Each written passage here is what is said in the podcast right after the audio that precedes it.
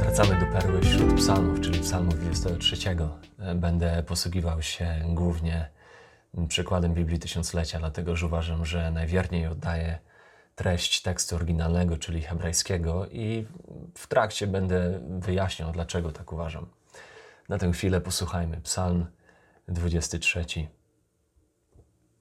Psalm Dawidowy. Pan jest moim pasterzem, nie brak mi niczego. Pozwala mi leżeć na zielonych pastwiskach. Prowadzi mnie nad wody, gdzie mogę odpocząć. Przywraca mi życie. Prowadzi mnie po właściwych ścieżkach przez wzgląd na swoje imię.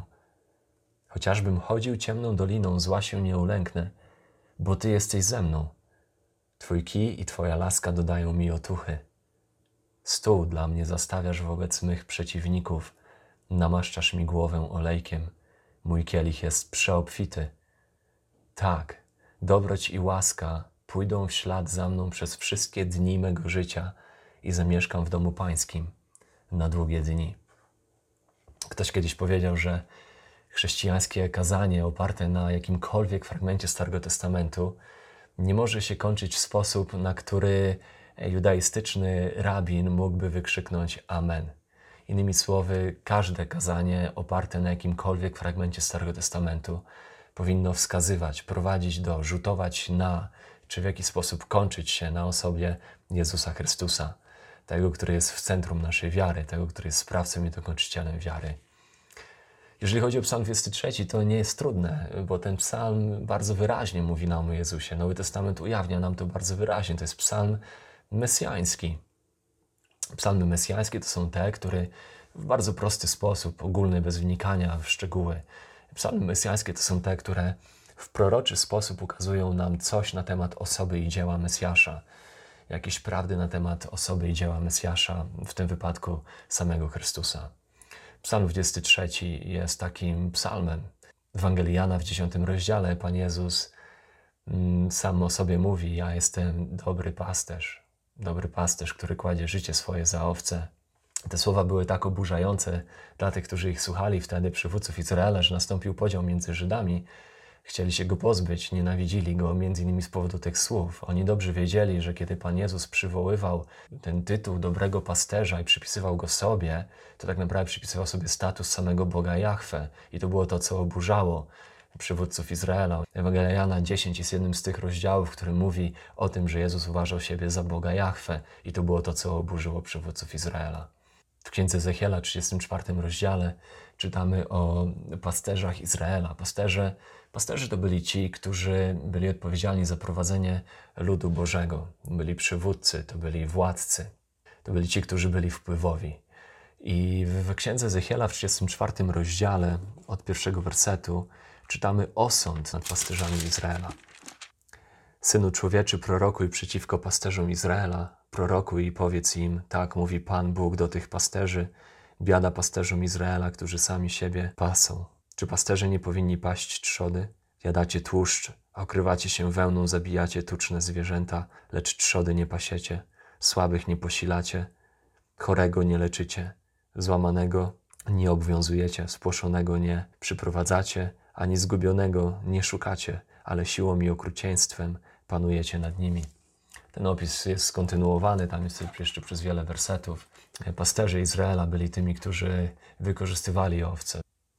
I od wersetu 10, 34 rozdziału Ezechiela, Bóg zaczyna mówić przez proroka Ezechiela: Tak mówi Pan Bóg, oto ja jestem przeciwko pasterzom, zażądam moich owiec z ich ręki. Werset 11: Tak bowiem mówi Pan Bóg, oto ja sam będę szukać moich owiec i o nie pytać. To mówi Bóg Jahwe. Ja będę szukać moich owiec, o nie pytać, jak pasterz troszczy się o swoją trzodę, kiedy znajduje się wśród swoich rozproszonych owiec, tak ja będę troszczył się o moje owce i wyrwę je ze wszystkich miejsc, dokąd zostały rozproszone w dzień pochmurny i mroczny. Werset 14. Będę je pasł na dobrym pastwisku, a ich pastwiskia, pastwisko będzie na wysokich górach Izraela. Tam będą odpoczywać na bujnych błoniach, a na tłustych pastwiskach będą się pasły na górach Izraela. Ja sam będę pasł moje owce i sprawię, że położą się, mówi Pan Bóg. Werset 24, 23. i ustanowię nad nimi jednego pasterza, który będzie je pasł, mego sługę Dawida. On będzie je pasł, on będzie ich pasterzem, a ja, Pan, będę ich Bogiem. I to jest dokładnie to, co widzimy, co ma miejsce w osobie Jezusa, kiedy pojawia się w Izraelu. Mamy niesamowity fragment Ewangelii Marka w szóstym rozdziale. W szóstym rozdziale od pierwszego wersetu uczniowie wysłani na misję wracają z tej misji i potem od trzynastego wersetu Marek niechronologicznie wtrąca historię o e, dworze Heroda. E, zaprowadza nas na dwór Heroda z dziwnego powodu. Może się wydawać, że trochę, trochę bez sensu, niezrozumiałe to jest. I potem, a potem od wersetu 30 e, wraca do historii uczniów powracających z misji. Przychodzą do Jezusa, opowiadają Jemu, E, próbują odpłynąć na odludne miejsce, żeby tam odpocząć. Ludzie jednak e, ich widzą, widzą, rozpoznają Jezusa, więc tłum się udaje za nimi, nie dają im odpocząć, nie dają odpocząć Jezusowi. Werset 34. I kiedy Jezus wyszedł, zobaczył mnóstwo ludzi, ulitował się nad nimi, bo byli jak owce nie mające pasterza i zaczął nauczać ich wielu rzeczy. Bardzo ważny fragment.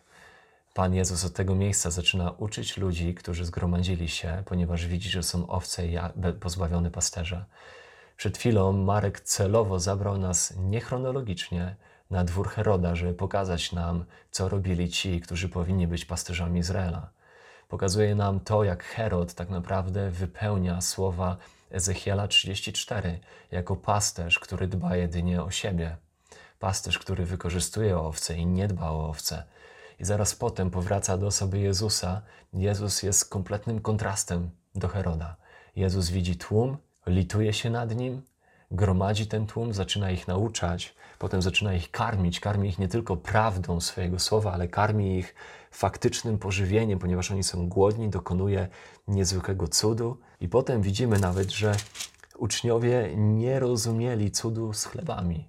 Co uczniowie powinni rozumieć na temat cudu z chlebami, a czego nie rozumieli. Jestem przekonany, że to, co uczniowie powinni zrozumieć w cudzie z chlebami, to to, że to był jeden z tych, to było jedno z tych wydarzeń z życia Jezusa, które było takim głośnym sygnałem wskazującym na to, że spójrzcie, oto ten, o którym mówił Ezechiel, oto przychodzi pasterz Izraela, Oto przychodzi ten, który będzie karmił owce. Oto przychodzi ten, który będzie troszczył się o owce. Oto ten, który nie odtrąci potrzebujących. Więc y, Psalm 23 oczywiście jest psalmem mesjańskim. Chciałbym, żebyśmy od razu na początku to jasno zaznaczyli. Kiedy będziemy studiować, czytać, rozważać prawdy zawarte w Psalmie 23, o każdej z nich chcemy myśleć przez filtr, przez pryzmat osoby Jezusa Chrystusa.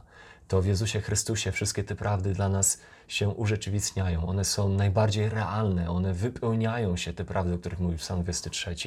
Ucieleśnieniem tych prawd jest Jezus Chrystus, nikt inny jak Jezus Chrystus, Mesjasz. Co więcej, Psalm 23 jest wtrącony w trylogię mesjańską. Psalmy 22, 23, 24 są mesjańską trylogią. Psalm 22 jest tym psalmem, który jest cytowany przez samego Jezusa na krzyżu, kiedy woła Boże mój, Boże mój, czemuś mi opuścił. Ten psalm wskazuje na cierpienie Chrystusa, na drogę krzyżową, na ukrzyżowanie Chrystusa. To ten psalm też jest e, psalmem, który jest cytowany potem Boże, wybacz im, bo nie wiedzą, co czynią.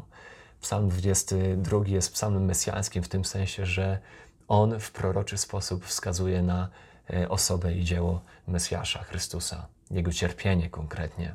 Psalm 24 jest psalmem mesjańskim, ale e, wskazuje na kompletnie coś innego, wskazuje na triumf Mesjasza, jest, to jest ten psalm, e, który mówi, któż jest tym królem chwały.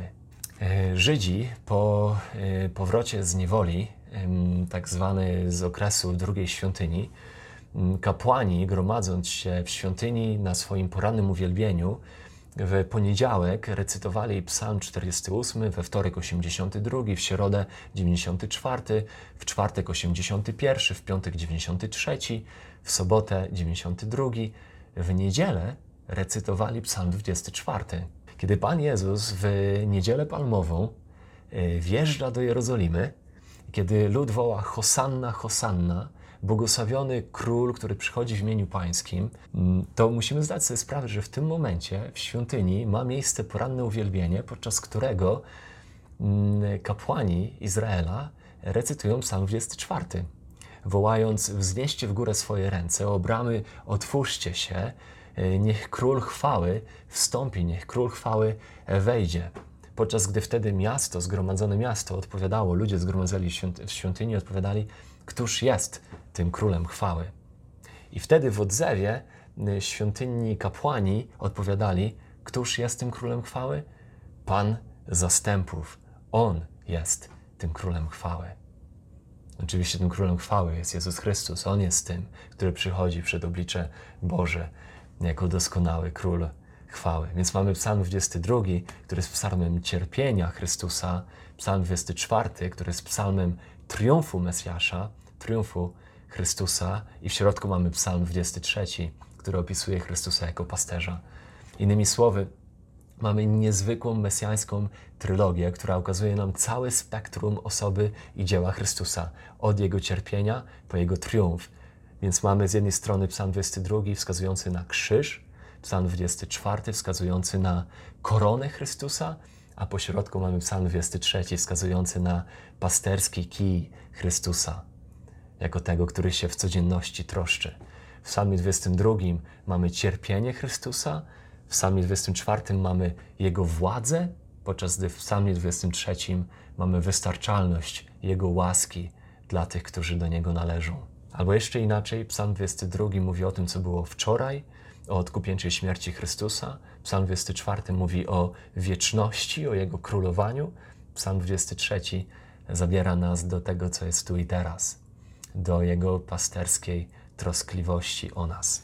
Więc mamy poświęcenie Chrystusa, mamy koronację, a w środku mamy Jego duszpasterstwo. Oto pełnia majestatu dzieła Chrystusowego od krzyża po królestwo.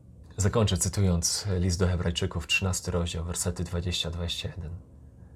A Bóg pokoju, który przez krew przymierza wiecznego wywiódł spośród umarłych wielkiego pasterza owiec, Pana naszego Jezusa, niech was wyposaży we wszystko dobre, abyście spełnili wolę Jego, sprawując w nas to, co miłe jest w oczach Jego, przez Jezusa Chrystusa, któremu niech będzie chwała na wieki wieków. Amen.